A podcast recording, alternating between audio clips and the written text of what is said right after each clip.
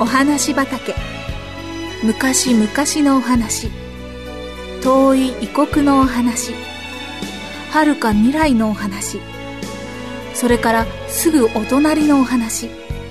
ほんのさっきのお話。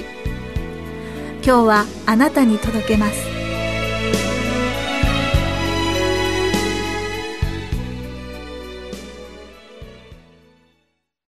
信子さんのお使い。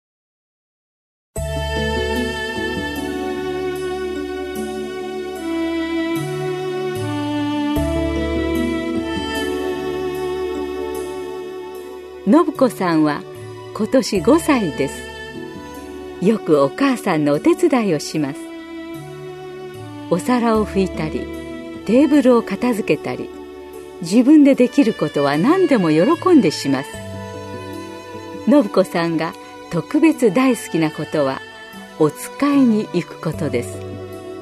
近所の人たちはワンピースを着てカゴを下げてお使いに行く信子さんを見ていつも「感心ですね」と話し合っていました。ある日の夕方信子さんはお母さんのお手伝いで晩ご飯にいるものを買いに近くのパン屋さんにお使いに行きました。それは突然お客様がいらっしゃることになったからです。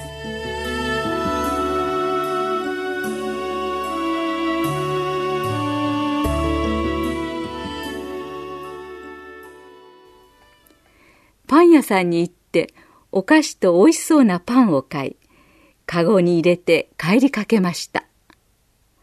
パン屋さんから23軒来ると犬が2匹ついてきました。カゴの中のパンやお菓子の匂いを嗅ぎつけたのでしょう。追っても追ってもついてきます。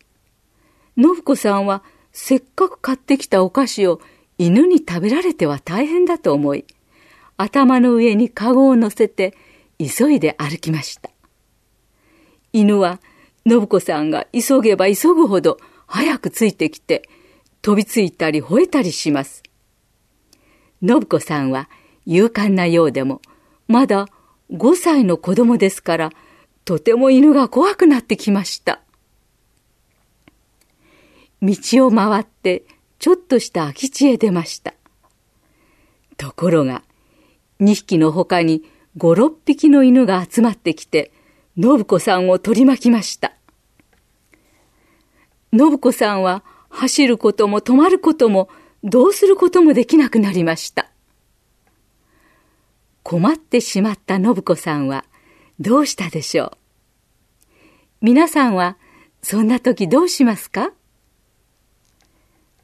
吠えたり飛びついたりする犬の中で信子さんは、カゴを膝の上に置いて、道に座ってイエス様にお祈りしました。イエス様、この悪い犬たちを追っ払ってください。と、小さな信子さんは泣きながら本当に一生懸命お祈りしました。するとどうでしょう。信子さんがお祈りを始めると、犬たちはみんな吠えるのをやめてしまいました。信子さんの周りにおとなしく座ったり、尻尾を巻いたりして、パンやお菓子にも触ったりせず、信子さんのお祈りを静かに聞いているようでした。どうしたというのでしょう。信子さんがお祈りを済ませて目を開けてみると、犬はすっかりおとなしくなっていました。まるで誰かに叱られたように、吠えるのも飛びつくのも忘れてしまったようでした。パンやお菓子のことも忘れているようでした。お母さんは、信子さんの帰りがあまり遅いので、大変心配して、何度も庭に出て見ていました。すると、信子さんが元気よく帰ってきました。今まで見たことのないような嬉しそうな笑顔をしていました。お母さんはすぐに、何かあったに違いないと思いました無事に帰れた信子さんは今あったことをお母さんにお話ししました